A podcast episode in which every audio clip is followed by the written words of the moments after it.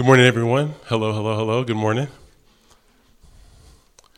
Peter, 1 Peter 4 1 through 11. Since therefore Christ suffered in the flesh, arm yourself with the same way of thinking. Whoever has suffered in the flesh has ceased from sin, so as to live for the rest of the time in the flesh, no longer for human passions, but for the will of God. For the time that has passed suffices for doing what the Gentiles want to do, living in sensualities, passions, drunkenness, orgies, drinking parties, and lawless idolatry. With respect to this, they are surprised when you do not join them in the same flood of debauchery, and they malign you. But they will give an account to him who is ready to judge the living and the dead. For this is why the gospel was preached, even to those who are dead, that though judged in the flesh, the way people are, they might live in the Spirit the way God does. The end of all things is at hand. Therefore, be self controlled and sober minded for the sake of your prayers. Above all, keeping love one another earnestly, since love covers a multitude of sins.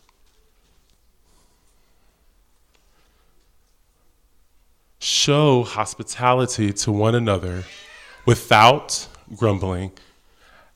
As each has received a gift, use it to serve one another as good stewards of God's varied grace.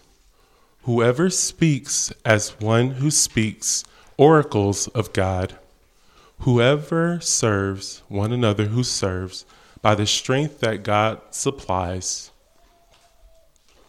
that in order that in everything God may be glorified through Jesus Christ, to him belong glory and dominion forever and ever. Amen.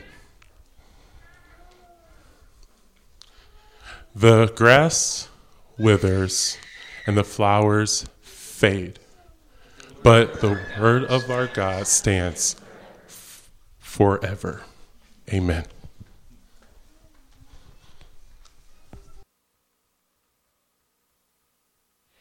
All right. Thank you, brothers. Appreciate that. If you don't, if you're not already there, turn to 1 Peter 4.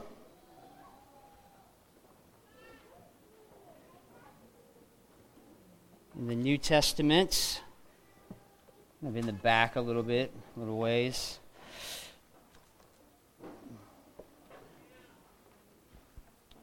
Let me pray.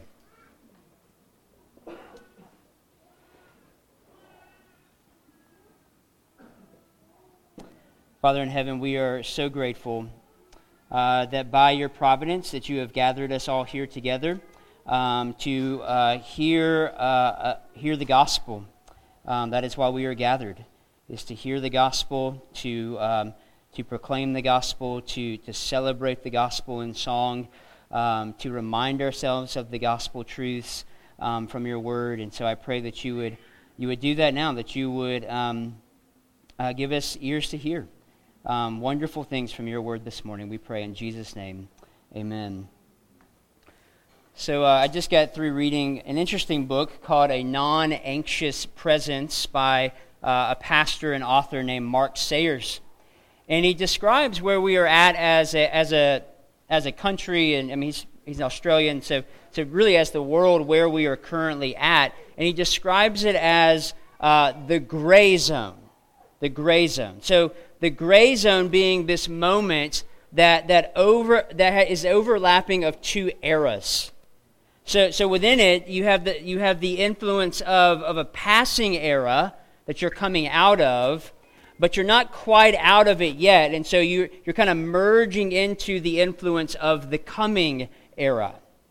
And this is what makes gray zones really confusing and, and sometimes contradictory. And Sayers argues that we are, we are living now in 2022 in a gray zone. That we are in a time of significant and rapid worldwide change. And I agree with that. Specifically, over the last couple of years, we've seen significant change in our culture almost in every sphere imaginable. And I know that based on my conversations with a lot of you, but you, you've seen this change in politics, you've seen it in technology, you've seen it in the culture at large, and in the global order. So Sayers makes the observation that the, that the pandemic in 2020 has operated as sort of this bridge between two eras because it caused the world to stop.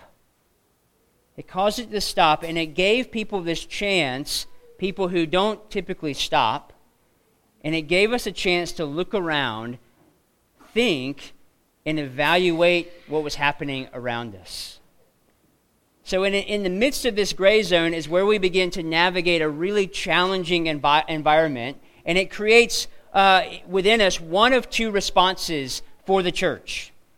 We can have anxiety along with everyone else in our world, or this can drive us to spiritual growth.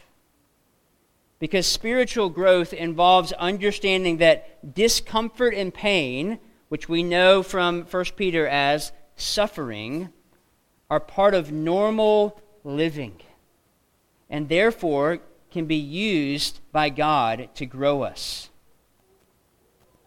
And as I was reading this book, I couldn't help but think about the place Peter's readers find themselves. Because I think they too were sort of in this gray zone sort of area, era, era as well. They're, they're moving from this life of conformity to the culture around them. Peter continually reminds them of that.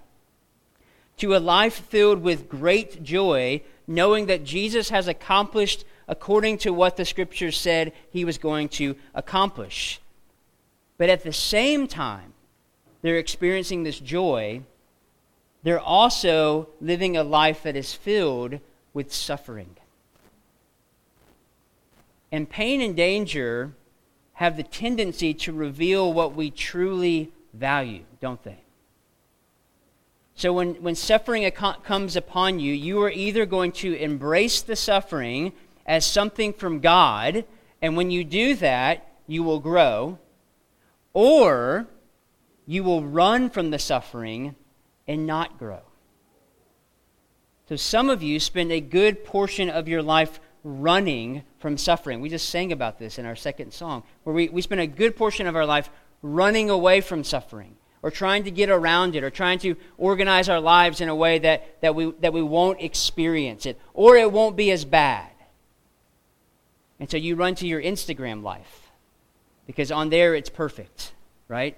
There's no troubles or sorrows with everybody on Instagram. Or you run to other ways to cope you, uh, through, through pornography uh, or alcohol or work or exercise, or you just default back to your old life. You become like the Israelites in the wilderness after being freed from slavery. If you remember this, God miraculously brings them out of slavery in an impossible situation, brings over a million Jewish people out of slavery, through parts the Red Sea, gives them food from the sky, and still, the Israelites grumble and complain and start longing for the days of slavery once again because their reason, at least the food was good.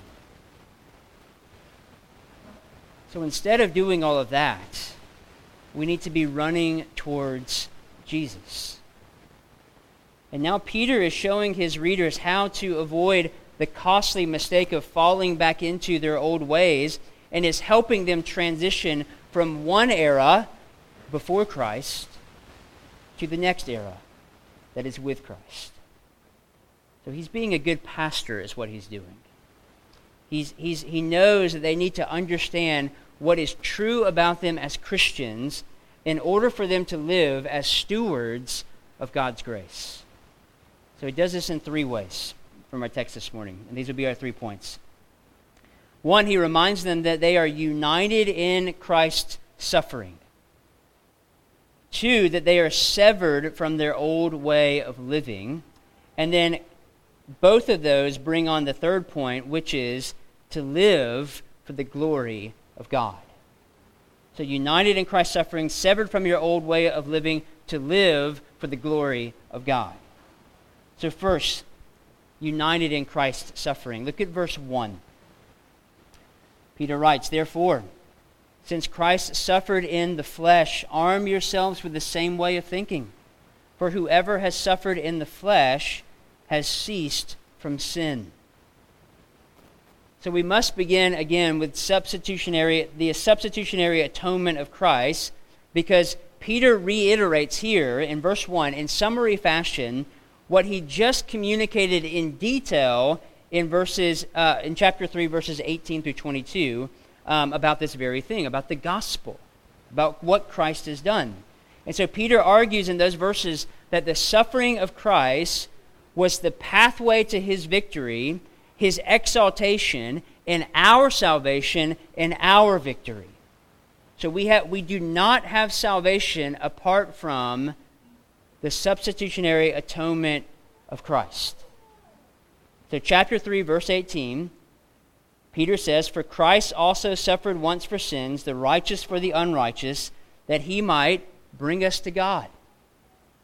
And then, and then in verse 22, this is what is accomplished. Uh, Jesus, who has gone into heaven and is at the right hand of God, with angels, authorities, and powers, having been subjected to him. So Christ has, has won the victory over Satan, sin, and death for us so that he could bring us to God. He does the atoning work. There is no way to God apart from Christ. And so this truth, uh, it, it frames the entire letter of 1 Peter, but this truth frames everything else Peter is about to say in the verses that Chase just read for us from chapter 4, verses 1 through 11. We know this based on the phrase that Peter gives right there at the beginning so the ESV translated, translates it as since, therefore. You could say therefore, since. I like therefore, since. Um, but that he uses, before he says, Christ suffered in the flesh. So this lets us know that, that, that what he's about to say is based on the truth and relevancy of the gospel message, not on anything else. So, therefore, since Christ suffered in the flesh, Arm yourselves with the same way of thinking, Peter says in chapter 4, verse 1. Since Christ suffered in the flesh, believers then should also suffer in the flesh. So, for as one living in this way indicates that they are, they are no longer letting sin have dominion over them. The, uh, if you have an ESV study Bible, um, this is one of the notes that, that, was in, that was on this particular verse, which I thought was really helpful. But he says Peter's point is that when believers are willing to suffer, the nerve center of sin is severed in their lives. I like that language because it shows that we are now cut off from what used to enslave us. So that means suffering for the sake of Christ is the fruit of the gospel at work in a person's life. So it shows that their, that their purpose in life now is not to live for their own pleasures, but according to the will of God, which in turn is for his glory. So, how does Peter now say that we should do this? Well, he says, arm yourselves with this way of thinking. What is he talking about? Well, he's pointing them again back to the substitutionary uh, atonement of Christ. He's, he's saying that, that the gospel changes everything, and that includes your very thinking about everything in life. Paul describes it this way in 1 Corinthians 10:5.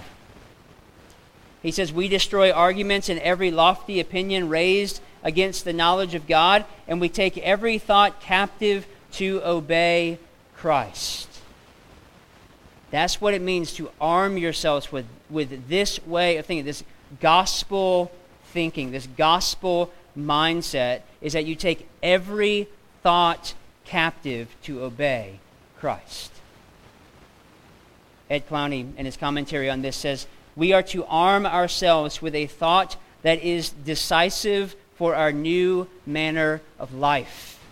So every decision uh, demands, just about every decision, I mean, put whatever shoes you put, you don't have to pray about what shoes you want to put on in the morning, things like that. Don't just, just assume that I mean like, you know, what, I'm, what I mean, big, bigger things. But, but, but what it means is that the, the decisions that we are making in, in life uh, should be determined about what we believe uh, as Christians. They should steer us in whatever direction it might be, in whatever work you are in. This doesn't just mean Kevin, as a pastor, is the only one who has to make Christian decisions every day.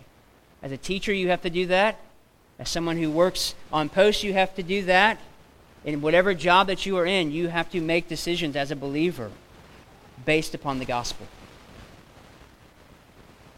And the manner of life, this new manner of life that Ed Clowney uh, speaks to, or is speaking about is suffering for the sake of the glory of God, just as Jesus did.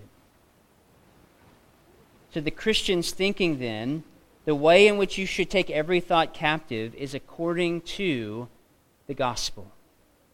That Christ suffered and died so that he could bring you to God and has now made you into a new creation. So that means everything about you has changed, including your mind. So, one way you can get your mind around this is to imagine a filter. This is how I always do it. Um, it, it every illustration falls apart at some way, but this is how I like to do it. But, but much like a, a gold miners uh, would use like the, the filters to kind of sift for gold in the, in the California rivers, that's how I kind of tend to imagine uh, it in my mind, that I have this, this gospel filter that everything I watch, everything I read, everything, uh, every question that comes to me, or, or any kind of situation that comes to me, I am, I am sifting that in my mind with the gospel. And so this drives my, my family crazy because I don't always answer right away, but it's because I'm, I'm, I'm thinking through a particular situation. And that's what I'm doing in my mind is I'm sifting it. I'm examining it. I'm questioning it. I'm discerning what is good and what is not, what is helpful, what is not helpful, what brings God the most glory and what doesn't. Thinking, taking every thought captive. So Peter is saying that Christians are to have the same sort of insight as Jesus did, um, and, and the same insight that, that understands Christ's suffering. So, because of this, the second half of verse 1 can now apply to us. So, our saving by Jesus through his suffering brings, glo- uh, brings glory to God. That is, that is ultimately why Christ died, was to bring God glory. And therefore, now, our suffering with Jesus brings God glory. But the problem with this is we don't like pain and suffering. We don't like to hurt. We don't like to experience those sorts of things. And I, I think I can speak for, the, for most of us, uh, because this includes me, when I say we'll do whatever it takes to avoid suffering. But this isn't the way God calls the Christian to live his life or her life. Even, even if you're having like a good week or a good month or a good year, you can say, This is like, this has been the best year of my life even when you're having those sorts of moments in your life, and you do have those more often than not, um, but even when you do, Jesus says that we should carry the burdens of others, that, that we should be mourning when others mourn. Essentially, taking on their suffering, taking on their burdens as if they were our own. So we really can't, as, as the church, we really can't escape suffering. Because we should be knowing one another's burdens and helping them to kind of lift that load, to walk alongside of them. That's how we should be living as a church. Why? Well, to help your brother or sister in those particular situations, but, but ultimately because suffering helps you to be like Christ. And as followers of Christ, we should be willing and prepared to do God's will and to suffer for it if necessary. So, what is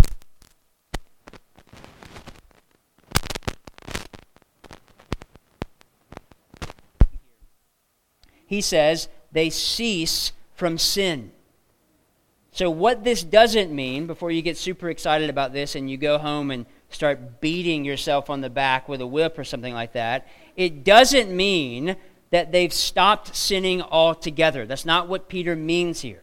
And we know this is true because of what Scripture says elsewhere, okay? Scripture always interprets Scripture. Scripture always agrees with Scripture, okay? So 1 John 1 8 says, If we say we have no sin, we deceive ourselves, and the truth is not in us.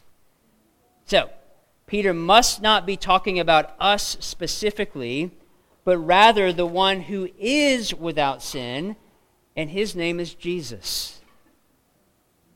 So as Peter reminds us in 3:18, uh, Christ suffered once for sins, the righteous for the unrighteous, so that he would bring us to God. Again, we cannot get to God apart from Jesus doing that work for us, bringing us to God himself. So the result of that was that sin was done away with. Christ finished it. So the verbs that we have here in, in this verse for, for suffered and have, uh, has suffered have a form that describes a, a definite event, not an ongoing process. So the suffering was a definite event, a one time uh, thing. So, so the phrase is done with sin describes a present condition determined by a past event. So, so this phrase that Christ suffered describes your new situation. That Christ suffered once for our sins, which brings us into a new situation, a new life. So, because Jesus finished the work on the cross of dealing with sin, you, Christian, are now declared righteous automatically because your sin has been dealt with by Jesus. So, because of this, Peter says you are no longer to live for the will of human passions, but for the will of God.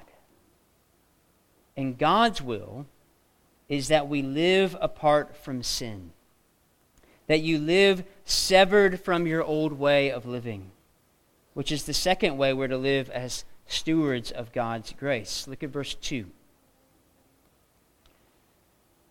so as to live for the rest of time in the flesh no longer for human passions, but for the will of God.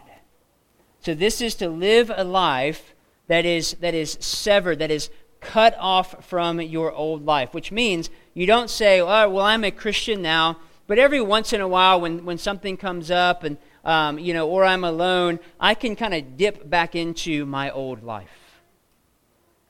What it means to be a Christian is that you are severed completely from your old life. There's no dipping back into it. It means that we, we, we, no longer live the rest of our lives, Peter says, in the flesh for human passions. That is not our goal. It's just to make ourselves happy. But now we live for the will of God.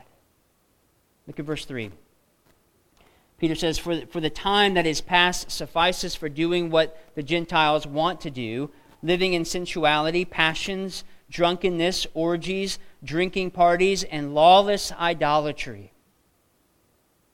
The time past being the way that you used to live before Christ. Peter, Peter has brought this up already in chapter 1, verse 14.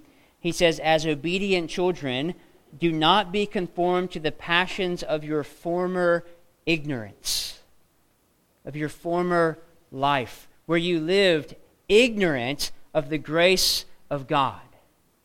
Don't live like that anymore.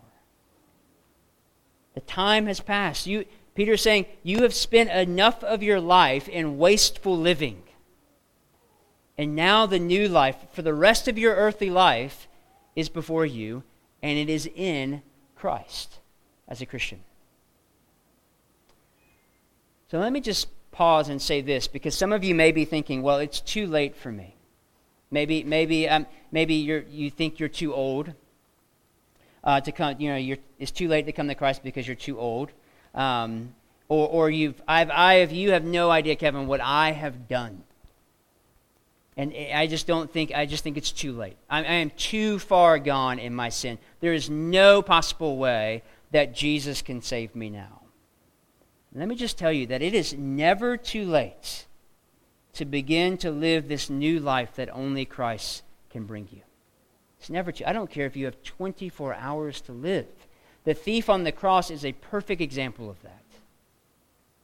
He repents and believes on the cross, dies within minutes, it seems, and is in heaven with, with Jesus. It is never too late to do that. So basically, when a person comes to Christ, to paraphrase the old expression, that is the first day of the rest of their life on earth, but that also carries on into eternity. That you will continue to glorify God into eternity with your life. So, for the Christian, the moment you come to Christ, the rest of your life begins with this faith that unites you to Christ. And because this is true, Peter describes the vivid distinction that exists between the way you used to live and the way you live now, which tells us that there are only two ways to live this life. Only two. One is determined by the will of God, and the other is determined, uh, determined, as Peter says, by the will of the Gentiles. Some of your translations might say, by the will of the pagans, which are those who do not believe in God. Those are your only two options. You are, you are either living for the will of God or you are living for the will of this world. To those, those living unto Christ will look at the life they once lived with, with fear and revulsion. They will look back and say, I cannot believe that I lived that way.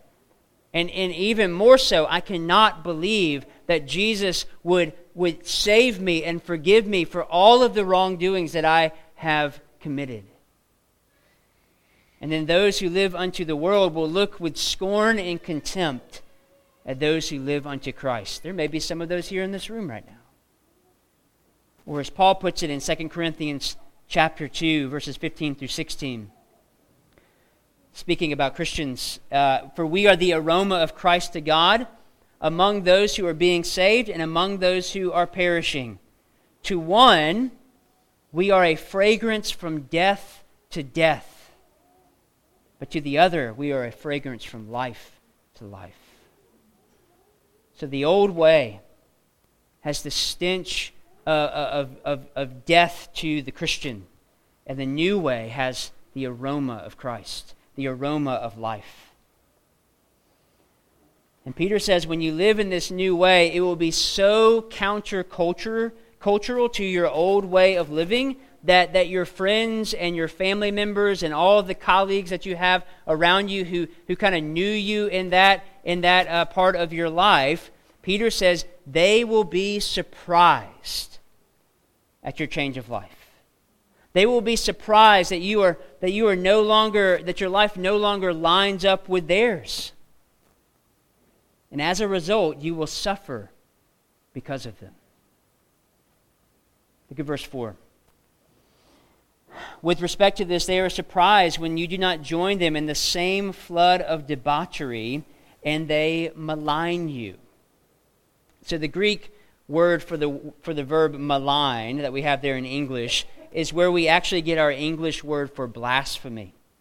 So simply put, Peter is saying they will blaspheme against you because your life speaks against theirs. And ultimately, what they're doing, they're not committing blasphemy towards you, because blasphemy is what we do towards God. So ultimately, what these people who, who, who you once uh, ran with and did all sorts of debauchery and sin with will essentially blaspheme your God as they malign you. So, in a fictional book um, called The Wisdom of Solomon, so it's not a biblical book, um, but it was written um, before the time of Christ, the author of this book cites, uh, kind of describes um, the words of the wicked against the good life of a righteous person, just kind of describing it. So he says, quote, he professes to have knowledge of God and calls himself a child of the Lord, he became to us a reproof of our thoughts. The very sight of him is a burden to us because his manner of life is unlike that of others, and his ways are strange. Does your life, this is to the to Christians in the room, does your life look strange to those around you that don't yet know Christ. Now, this does not include, you know, instigating arguments on social media by, you know, passive aggressively kind of pushing in on people or poking at someone just because you know you can get a rise and then you can declare, "Oh, I'm I, yeah, I'm being a martyr for the faith here. I'm suffering for the sake of the gospel." Say, "No, you you did that. You did that. You're not suffering for the sake of the gospel. You're suffering for the sake of your stupidity." So, it's a big difference there. Nor am I saying that in order for this to be a proof of your you know, persecution or whatever it might be that, that these, that these, uh, these old friends and family members um, are doing this to you, that you need to be, you know, uh, they need to be cursing you and dragging your name through the mud and, and crucifying you, so to speak, or anything like that, uh, for, for there to be evidence that your life is somehow strange and different from your old way. But when your colleagues, uh, your classmates, your friends, your family members who don't yet know Christ look at your life, do they see something different? So listen to these words from an unknown author um, of the epistle, uh, the epistle to Diognetus. So this is written in uh, 130 AD, and in a section titled The Mystery of the New People, which I love that. The Mystery of the New People. He writes, quote, They love all men and are persecuted by all. They, they are unknown and condemned. They are put to death and restored to life. They are poor, yet make many rich. They are in lack of all things, and yet abound in all. They are dishonored, and yet in their very dishonor are glorified. They are evil spoken of, and yet are justified. They are reviled and blessed. They are insulted and repay the insult with honor. They do good, yet are punished as evildoers when they do good. When punished, they rejoice as if quickened into life. They are assailed by the Jews as foreigners. They are persecuted by the Greeks, yet those who hate them are unable to assign any reason for their hatred. And Peter says, this is how Christians live. And he goes on to say in verse 5 that even if you are maligned, those who do so will have to give an account to God. They don't have to give an account to you. They don't have to apologize to you or seek your forgiveness. But Peter says, pointing forward, on the last day, the day of judgment that will come, those who malign you, those who blaspheme against you, will give an account to God. And whether you believe in God or not does not make this any less true. Verse 5 But they will give an account to him who is ready to judge the living and the dead. So Peter calls on his readers essentially to persevere to the end, to be faithful to the end. Don't give in to the old way that you were living because that is fleeting, it is temporary. But look to that which will last, that which is eternal, which is, which is hope and life in the gospel. In verse 6, Peter further encourages the saints with these words. He says, For this is why the gospel was preached even to those who are dead that though judged in the flesh the way people are, they might live in the spirit the way God does. Now, unless you have an NIV translation, a New International Version translation, the meaning of this verse will make more sense if you add the word. So you can just kind of like draw a line and maybe put it in your margin or whatever. But if you add the word now before the word dead in that in that in your in your Bible. Because what this verse does not mean is that people who did not believe the gospel while alive will somehow get a, a second chance to believe the gospel when dead. That is not biblical.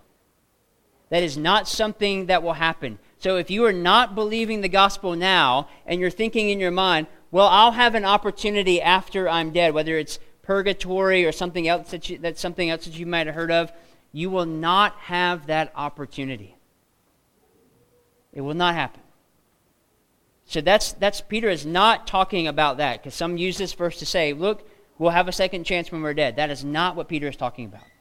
So Peter in this verse is actually having his readers consider the case of believers who have died physically. Specifically speaking about those those uh, those of his readers who peop, who they knew. So these were friends and, and brothers and sisters in Christ who have died since coming to faith in Christ. People who have believed the gospel while alive, but have subsequently died later. So this was to, to actually counter what unbelievers were saying because of these deaths of Christians. Because unbelievers viewed the death of believers as proof that there is no advantage in becoming a Christian. Because they would say, all, believer and unbeliever, all without exception, we're all going to die. So let's eat, drink, and be merry while we still have the chance. Because what's the point of becoming a Christian if I'm going to die anyways? There's no advantage to this, there's no benefit to it. And this is where the second part of verse 6 comes into play. That though judged in the flesh the way people are, they might live in the spirit the way God does. So, what Peter is saying is actually an encouragement to his readers. By saying that even though you may be judged here on earth in the flesh, this is of no matter because in the life to come, you will live in the Spirit the way God does. So again, Peter is pointing them to, to their future resurrection. That, that is won for them in Christ on the cross and through his resurrection, and the life that they will live with God in the new heavens and new earth one day. So Paul puts it like this in 1 Corinthians 4. Uh, and I know I read this last week, but it's worth repeating because this is what Peter is getting at as well. Paul says, Therefore, we do not lose heart. Though outwardly we are wasting away, yet inwardly we are being renewed day by day. For our light and momentary troubles are achieving for us an eternal glory that far outweighs them all. So we fix our eyes not on what is seen, which is these broken uh, bodies, but on what is unseen since what is seen is temporary and what is unseen is eternal. And this mindset of, of, of severing your, your, yourself away from your old life, this mindset allows us to live not to us, not to our glory, not to our joy, not to our happiness ultimately, but to live for the glory of God. Look at verses 7 through 11. Peter says, The end of all things is at hand. Therefore, be self controlled and sober minded for the sake of your prayers. Above all, keep loving one another earnestly, since love covers a multitude of sins. Show hospitality to one another without grumbling. As each has received the gift, use it to serve one another as good stewards of God's varied grace. Whoever speaks is one who speaks oracles of God. Whoever serves is one who serves by the strength that God supplies in order that in everything God may be glorified through Jesus Christ. To him belong glory and dominion forever and ever. Amen. So Peter now makes this shift from a focus on relating to those outside the church, that's what he's been doing, I'm saying this is how we, as believers, is how we relate to the outside world. Now he's instructing believers how they should re- relate to one another inside the church. And so he begins with this kind of eschatological vision, this, this vision of the end times. The end of all things at, is at hand, therefore, and then he goes on into his instruction. And the reason that he can say this confidently, that the end of all things is at hand, is because th- that the life, death, and resurrection of Jesus have set in motion the last days.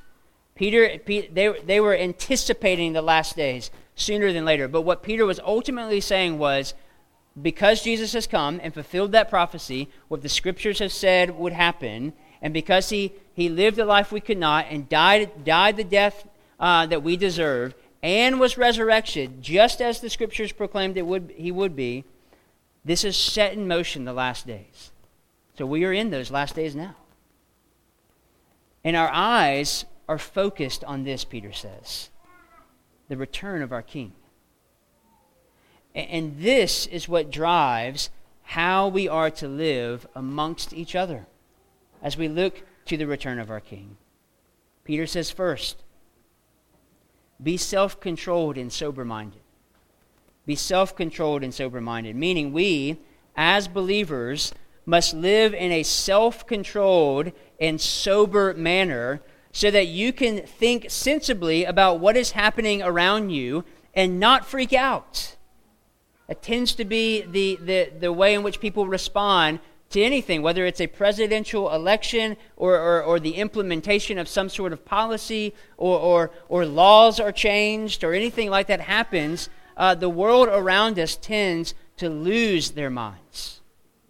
Whether it's through protests and riots or, or any sort of thing, they, they, they freak out. But Peter is saying these things are coming. You need, as a believer, as the church, to be self controlled and sober minded. And through that, instead of freaking out and getting anxious, turn to prayer. To pray. To pray about whatever is happening in the world, whatever is happening personally in your life that may cause you to freak out. Peter says to have your mind enough so that you can pray. The second action is to keep loving one another earnestly. So this phrase could also be translated as keep love among you constant. It's ongoing. It love love among the believers should never stop. There should never be a moment where, where really that, that we could say, I feel really unloved here. It should be constant among it. It should, it should just flow in and out of this place. We should always be, be, uh, feel loved. So, the importance of this type of love amongst believers has, has already been emphasized by Peter in, in, in chapter 1, verse 22. He says almost the exact same thing Love one another earnestly from a pure heart. So, the reason Peter continues to highlight this is because love is central. Love is central in the Christian life. We cannot genuinely live the Christian life apart from love. Why? Well, because of the second half of this verse. Keep loving one another earnestly. Keep love constant among you. Why? Since love covers a multitude of sins. So, what this means is that we are still, even though we've been, if, if, you're a Christian, you have been saved by Jesus, you have been declared righteous, that stamp is upon you, but we still, and we all know, are affected by our own sinful condition. It continues to kind of rear its ugly head in our life. So, that means that you are a sinner and that all of your neighbors around you are sinners. And so if we if we if we don't go into the mindset within within your local church, if you don't have the mindset of love towards your brothers and sisters in Christ, you will have a really hard time uh, being part of a local church because you're going to be in there with a bunch of sinners. They're going to disappoint you. They're, they're going to make you angry at times. They're going to frustrate you. They're going to, they're going to cancel uh, you know, appointments with you. They're going to, they're going to uh, ignore you at times. Uh, they're going to do things that hurt you. I, I do it too. I will disappoint you. I will make you mad. I will frustrate you. I will sin against you. But you'll do the same thing. So if we don't have the mindset of love that Peter is talking about here, the sins and offenses of others, we'll never overlook them. We'll never be able to love our brothers and sisters. Peter is saying when you love, but Peter is saying when you love in this way, the sins and offenses of others, even towards you, are overlooked. Now, this does not mean that we, you know, we ignore the sins of others. That's not what we do. Uh, the Bible is very clear about that, is that we confess our sins to each other, but that we also confront each other in our sin. So if you see a brother or sister in Christ who is in sin, uh, you are called to go and confront them in love in their sin. And as a, as a you know, the person who's sinning, uh, you are to receive that rebuke in love and to thank them for it. So it's helpful to know that Peter's words here echo the words of Proverbs chapter 10, verse 12, that says, Hatred stirs up strife, but love covers all offenses.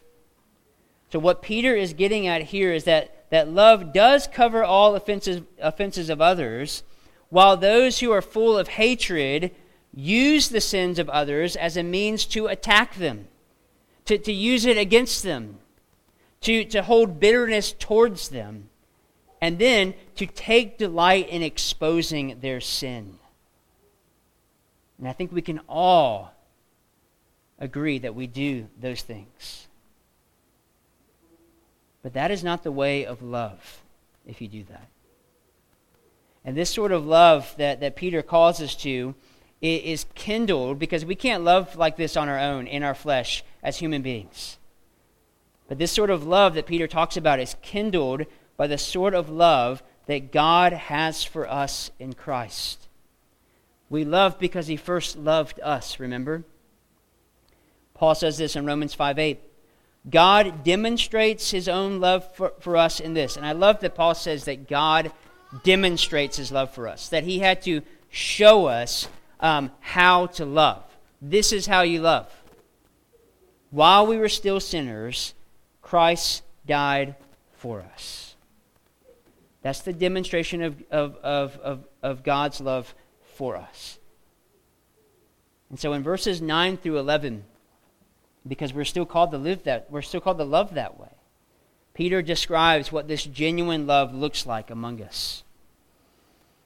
So first, the first thing he says, and how do you how do you love how do you love each other well? The first thing he says might be surprising to you. He says to show hospitality to one another without grumbling. And you're like, that's it? That's all I have to do is just like, you know, have somebody over for dinner? And I mean, honestly, yeah. Yeah, that is. That is exactly what Peter is saying. He's saying hosp- hospitality is a means in which you can love one another like this. A means in which you can, because eh, hospitality, if you do it once a year, you know, you have people over for Christmas and you that's it. But if you do it weekly, this is what I tell our MC leaders. I said the only thing that is going to be hard for you as a missional community leader is having uh, 10 to 20 uh, adults and kids in your house week after week after week. They will destroy your furniture. It's true. Uh, I've had a mirror knocked off my uh, wall. I'm not going to name names. They're sitting over here.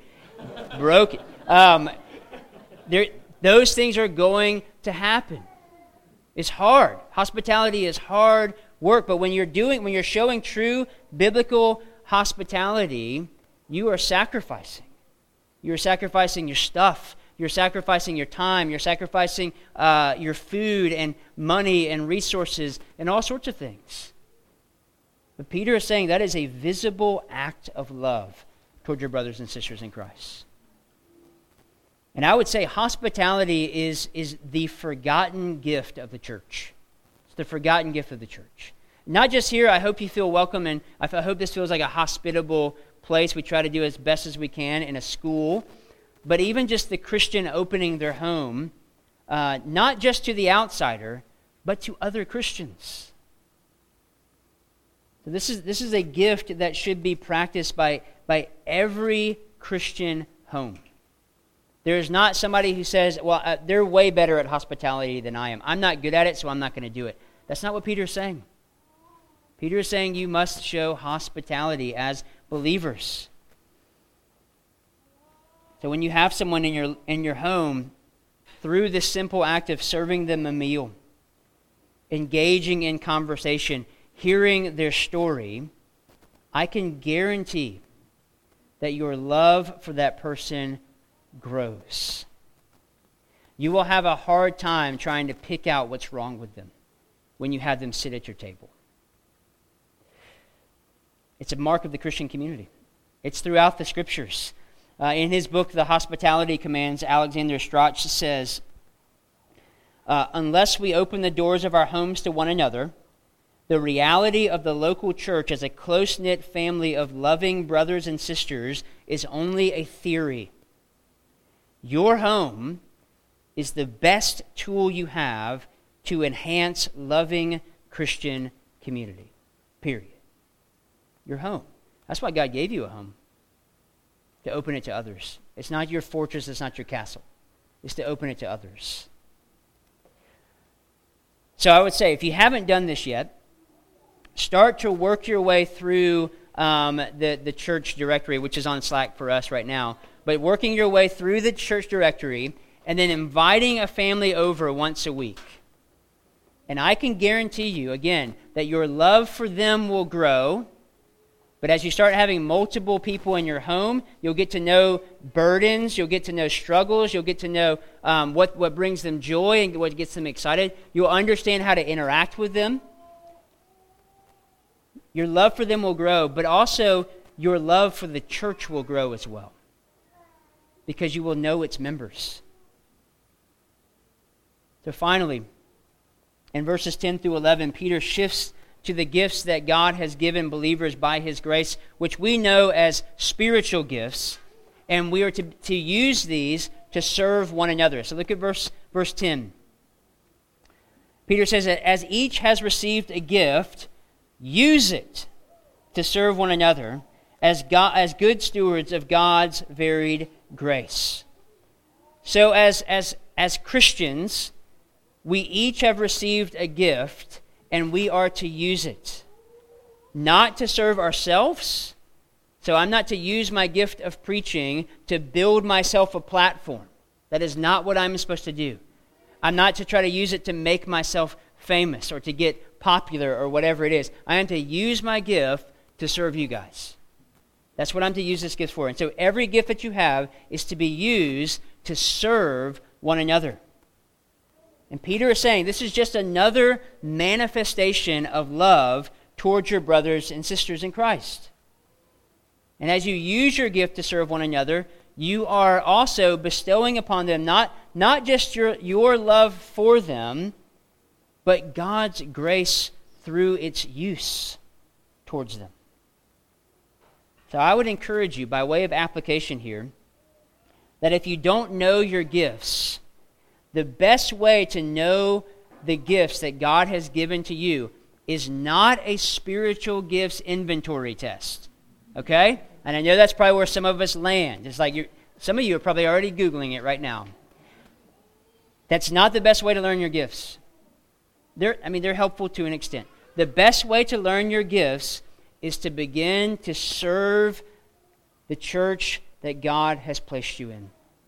So others around you can then affirm your gifts and say, hey, I think you're really good at this. You do really well at, at, at welcoming people. You do really well at, at, at teaching in our seminars. I think God may, has, may have gifted you with a teaching gift. You do really good at that.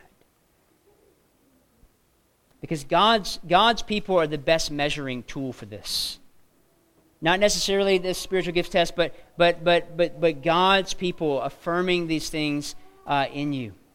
And this is the pattern of Scripture. This isn't just me telling you that, but this is the pattern of Scripture in the way of discovery of your gifts. Paul just lists them out. He just lists, he just lists all the gifts out. And where can I go through and just kind of reflect on those and to see how God has gifted us? So the New Testament scholar Tom Schreiner uh, has a really helpful book on spiritual gifts that I encourage everybody to read. It's, it's really short, easy to read. But he says this He says, quote, We will discover our gifts when we pour ourselves into the lives of other believers, when we get involved in the life of the body. Let me just read that again. We will discover our gifts when we pour ourselves into the lives of other believers, when we get involved in the life of the body. So that means if you're not uh, involved in the life of the body, you probably don't know your gift, and therefore you are not using your gift, and, which means you are being disobedient to what God has called you to. So, step one would be to pour yourself into the lives of other believers in your local church context. So wherever you might, you might be a member here. I'd encourage you to do that. But if you're not, if you're visiting and you have another church that you're a member of, begin to pour your life into that church. And from that, you will begin using your gifts without even knowing it. You may not even know what your gift is until somebody actually puts a name on it from the Bible. So, Peter, he doesn't even go into detail here. He doesn't get into every one of the gifts. You can find those throughout the scriptures, and if you want a list of them, I can give them to you. But, but he helpfully groups uh, spiritual gifts into two categories for us speaking gifts and serving gifts. Speaking gifts and serving gifts. Both are important, and both are needed in the local church. So, so so remember, Peter's main goal here is not to say, hey, what's your spiritual gift? I'm just curious. That's not what Peter's goal is. Peter's goal is, is to show his readers, because he's just assuming that they have some knowledge of what he's talking about here. But his goal here is to, is to show his readers how they are to love one another. And a major way you do this, Paul says this too, is to use your gifts to serve each other to use your gifts to, to build up the body of Christ, Paul says in Ephesians 4. So, first, the speaking gifts. These speaking gifts would include, in Peter's uh, time, I know there's a lot of debate on some of these gifts, so I'm just going to read what the Bible says, so calm down. Um, but Peter says uh, these gifts would include the gifts of apostleship, the gift of prophecy, the gift of teaching, the gift of speaking in tongues, and the gift of exhortation, which is preaching. And then the gift of service uh, would include giving. Some people are called to be more generous than others and to give of themselves. Uh, leading, mercy, helps, healing, and the performing of miracles. And Peter says all of these gifts are to be used, as Paul says in Ephesians 4, into building up the body of Christ. That's what they're to be used for. Not to get a name for yourself, but to serve each other.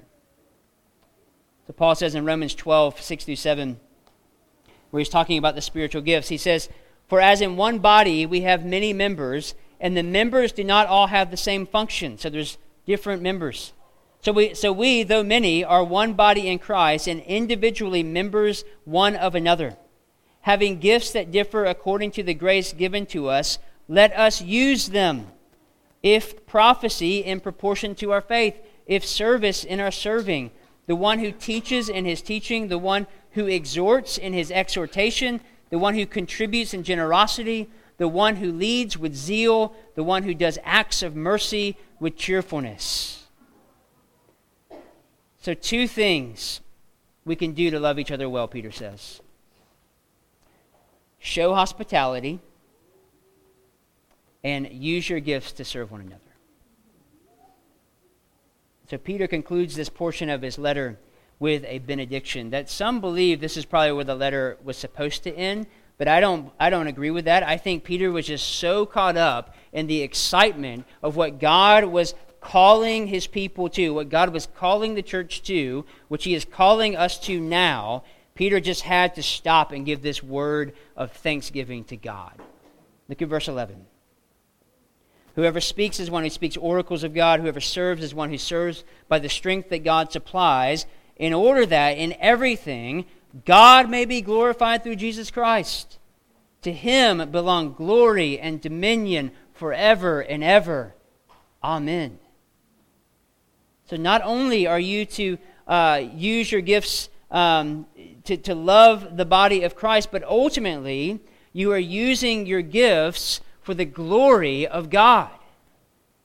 That is, that is every person in this room. Your ultimate end in life is the glory of God. Nothing else. It's the glory of God. That is the ultimate end of your life. And as we practice these simple acts in our life together, God is, God is glorified through Christ. Because the goal of the Christian life is that glory belongs to Him and not to us. And so, this is how we are to live in this gray zone that we find ourselves in. That this, in this era where, where things are just up in the air, we cannot depend on anything really at this point in time. No matter the chaos that, that exists around us, we are to live for the glory of God. I'll close with just repeating Psalm 115, verse 1, that, that Josh read for us earlier. That says this Not to us, O Lord, not to us, but to your name give glory for the sake of your steadfast love and your faithfulness. Amen. Let's pray.